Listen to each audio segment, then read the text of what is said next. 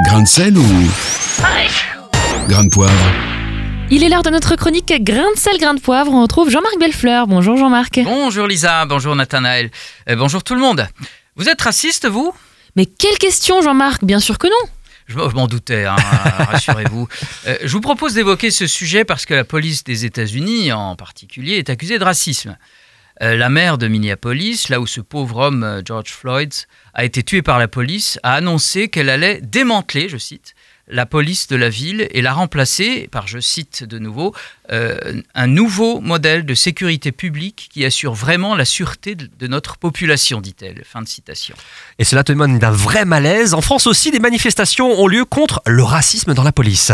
Oui, oui, tout à fait. Mais pour ce que je connais, je crois plutôt abusif de faire une comparaison entre la police de Minneapolis et celle des villes de France. On n'en est quand même pas au démantèlement ici. hein. Euh, euh, mais ce n'est pas à dire que le racisme n'existe pas, euh, ça a été dit, euh, dans la police et ailleurs. Et, et en France et ailleurs aussi. C'est vraiment un sujet actuel à votre avis Jean-Marc? Oui, oui, oui, c'est un sujet actuel. Il faut le dire et ne pas le passer sous silence. Mais il impose aussi de regarder l'histoire. Revenons à Minneapolis.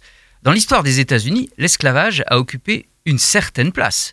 Cela peut expliquer en partie, euh, bien sûr, le, racisme actuel. Euh, Pas loin de là, moi qui connais un peu les anti-françaises, je peux vous dire que la mémoire de l'esclavage y fait encore mal. Je pense que l'esclavage et plus généralement les rapports nord-sud ont marqué durablement les relations entre humains de couleurs différentes. Et vous ne dites pas de races différentes. Ah ben non, comment je pourrais dire des races différentes? Mm. Il y a une magnifique variété chez les humains. Euh, le racisme consiste justement à prétendre qu'il y a des gens plus humains que les autres, qu'il y a des races. Et ce sont ces théories racistes qui ont fondé euh, bah, l'esclavage et la colonisation, et plus généralement qui donnent aujourd'hui encore lieu à des fractures importantes dans certaines sociétés. Et le racisme peut devenir ordinaire, banal. C'est un genre d'ambiance tacite. Oui, c'est ce qu'il faut dénoncer. Tout à l'heure, vous avez répondu que vous n'étiez pas raciste. Mm. Tout le monde répond ça. Le problème, c'est le petit mot qui vient après. Mais. Je suis pas raciste, mais bon, vous, vous n'avez pas dit, hein, très bien. Euh, je- quelques exemples, hein. je, je ne suis pas raciste, mais je ne veux pas que ma fille épouse un noir. Mmh, mmh. Ou alors, je ne suis pas raciste, mais je ne veux pas de locataire asiatique. Ou alors, euh, parce que ça existe aussi, je ne suis pas raciste, mais je ne fais pas confiance aux blancs, par exemple.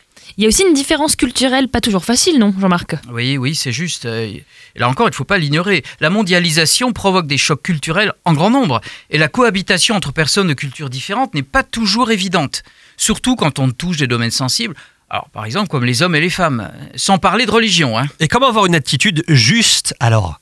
En quelques mots, euh, très modestement, euh, je dirais qu'il faut déjà, comme je le disais tout à l'heure, s'intéresser à l'histoire. Notre propre histoire, celle des autres peuples. Être réaliste quant aux différences culturelles, c'est pas la peine de se voiler la face, il y a des Mm. vraies différences, et de con- mais connaître aussi sa propre culture, ses propres racines, pour d'autant mieux découvrir avec profit une autre culture. Un exercice intéressant aussi, c'est comprendre le regard que les autres portent sur notre culture, Mm. sur nous-mêmes. Et puis tout simplement se souvenir de la règle d'or euh, que Jésus lui-même a citée, fais aux autres ce que tu voudrais qu'ils fassent pour toi. Merci beaucoup Jean-Marc Bellefleur. Retrouvez ce rendez-vous en replay sur farfm.com.